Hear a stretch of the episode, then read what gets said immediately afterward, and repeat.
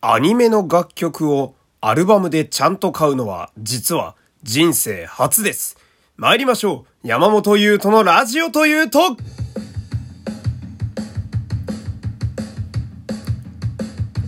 どうも皆様こんにちは。声優の山本優斗でございます。第291回目の山本優斗のラジオというと始まりました。よろしくお願いします。さあ、えー、290回というね、えー大台に乗ることができましてね、まあ、あと10回ほどで、えー300という、まあまあでかい数字に到達する、まあ、そんな大事なね、え1回目になるわけでございますけれどもね、えー今日はですね、あのーまあ、このラジオでもちょこちょこ喋っております、えーヒプノシスマイクのアニメに出たね、え楽曲のすべてが入った超豪華なアルバム、えその名も、ストレートアウトライムアニマの発売日なんですね。で、まあ私はもうたびたび、えこのラジオでも喋っておりますけれども、まあヒプノシスマイクというこのコンテンツが大好きなわけですよ。えーもう、もうめちゃめちゃファンっていう。なんでもちろん、えー発売日の今日にね、えーしっかりと買ってきてまいりました。いやーもうずっと楽しみにしたんですよ。私は。私はね。最近、ヒップマイ漬けで嬉しい日々を送っておりますけれどもね。でですね、まああの、もう全部聞いたんすよ。先に言っておくとね。えーなんで今日はその、アルバムの感想をね、ちょっと喋っていきたいなと思いまして。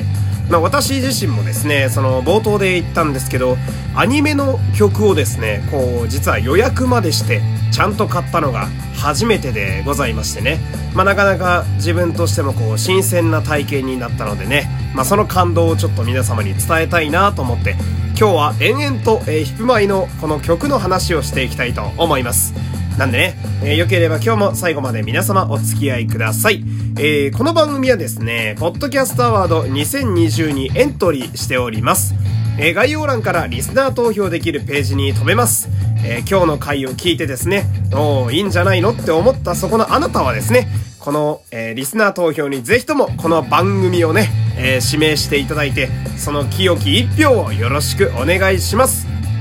そして、えこの番組、たびたびね、えお便りもよく来る番組でございます。え1月のテーマは、えフリーです。うん、何でも自由に適当に送ってみてください。えーこちらもね、えーぜひともよろしくお願いします。さあ、えー、じゃあね、もう早速ここからはずっと、さっき言ったヒプノシスマイクのアニメの楽曲をまとめたアルバム、ストレートアウトライムアニマですね。こちらについて喋っていきたいんですけれども、まあ、こちらがですね、ま、さすがと言いますか。まあ、このヒプノシスマイクっていうのは、音楽が原作の、えープロジェクトでございまして、まあ、非常に珍しい。漫画とかアニメがスタートではないんですよ。なんでこう、音楽からね、えーキャラクターを作っていくという、まあ、他に類を見ない、まあそういうコンテンツなわけですけど、もうだからこそと言いますかね。まあさすがこう、期待以上の仕上がりにね、なっておりまして、まあ私ですね、今回のこの、まあヒップマイのアルバムに限った話ではないんですけど、まあこう、今までね、一番しか聴けなかった曲。まあラジオとかでもよくあるじゃないですか。解禁です、みたいなね。で、フルバージョンは、まこう、買ってから確かめてね、みたいな。そういうのよくあると思うんですけど。で、今回のヒップマイのこのアルバムもですね、まあアニメで出た時は、フルで流すとね、まああの、要は歌でバトルするような、あの、作品なので、フルで流すと、ま尺が足りないのでね、まあこう、一番の半分ぐらいまで流すみたいな、ね、そういう感じだったんですけどね。なんでこの、一番しか聴けなかった曲がですね、こう、フルで聴けるようになるという、あの感じが非常に私は好きなんですよ。まあ、すごい快感を感じましてね、こう、ゲームとかで言うと、今まで行けなかった場所に新しいステージが解禁されるかのようなね、えーそんなワクワク感があるわけで、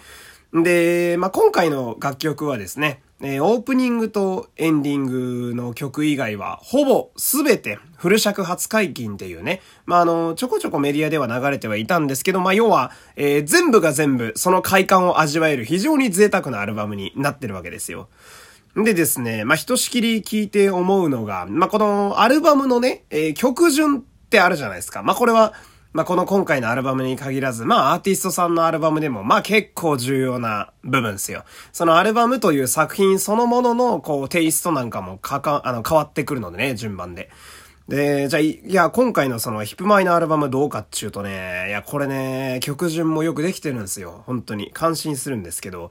まあ、その、最初と最後がね、あの、アニメでも使われていたオープニングとエンディングが流れるわけですよ。で、その、なので、あの、オープニングでね、まあ、始まりですよ。これで、アニメと同じように最初思いっきりぶち上がってね、あの、ライムアニマの曲がですね、非常にこう、ノリノリで、えー、早口で、ハードめな曲なので、まあ、すごいいきなりぶち上がれるっていう。ほんで、まあ、この大量のいろいろなディビジョンの新曲たち、えー、フル尺解禁した、あの、その、なんだろうな、まあ、和洋中のフルコースと言いますか、非常に贅沢な食事たちを楽しんだ後、最後に、ちゃんとこうエンディングでね、え絆っていうアニメで同じ曲流れてますけど、あれでこう、爽やかにお口直しして終わるという。なん、なんというかこう、しっかりこう乗れるとこは乗って楽しんだ後に、まあこう、爽やかに、え締めてね、こう、ホテリをちゃんと抑えると言いますか、こう、なんだろうな、焼肉食った後のガムみたいなね、綺麗にこう、ちゃんと直して終わってくれるって。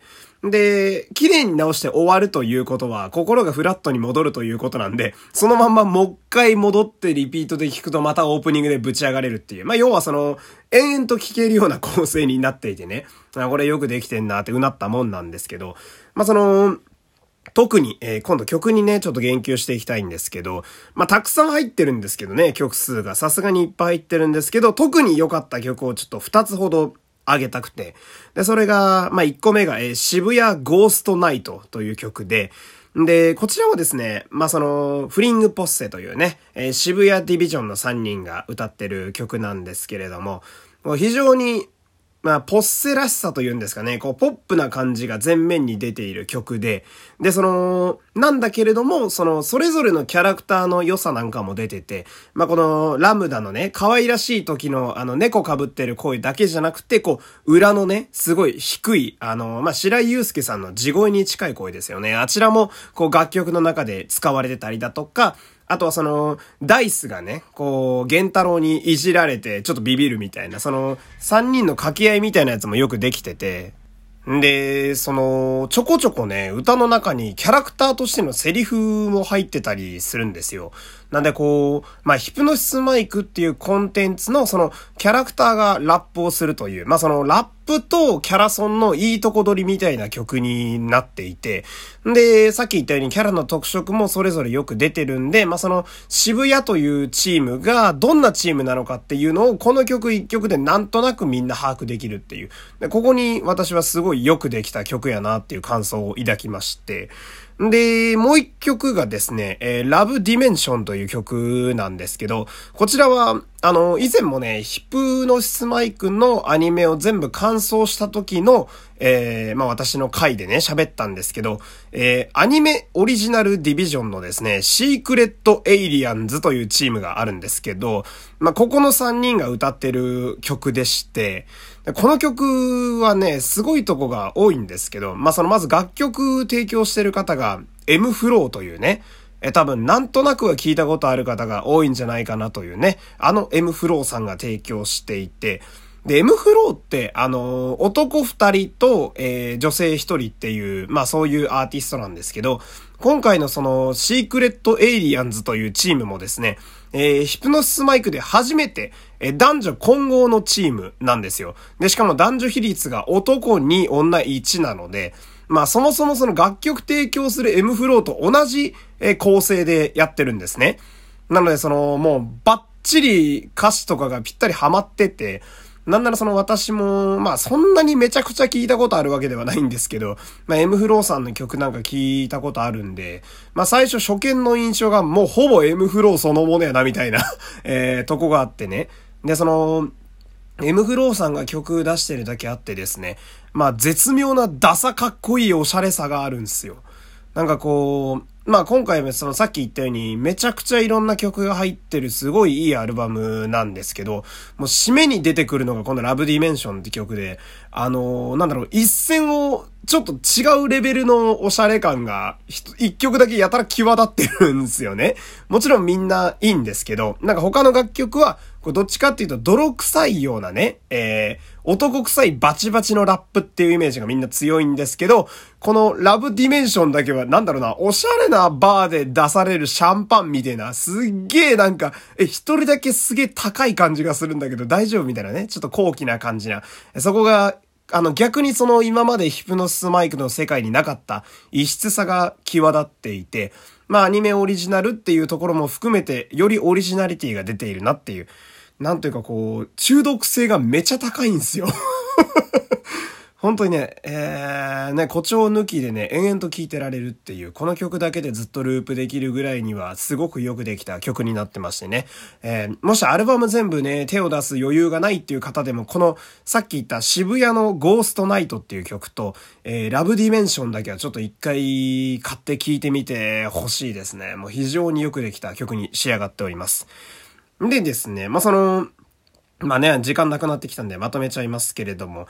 まあ、こう、店で売ってるね、あの、円盤だと、アニメの BGM とかもね、えす、べて入っているので、ちょっと値段がね、ややお高いんですけれども、まあ、この、実は配信でもね、えー、アルバムはね、あの、購入することができるので、その楽曲、要はさっき言った歌だけで買うこともできるんですよ。で、なんなら、サブスクもね、実は解禁されてたりするんでね、えー、これを機に、えー、皆様もね、このヒップマイのアルバム、ストレートアウトライムアニマですね、こちら手に取ってみるのはいかがでしょうか？こんな感じで、えー、たどたどしくはありましたけれども、レビューさせていただきました。ではね、今日はこの辺で失礼したいと思います。山本優斗でした。また明日お会いしましょう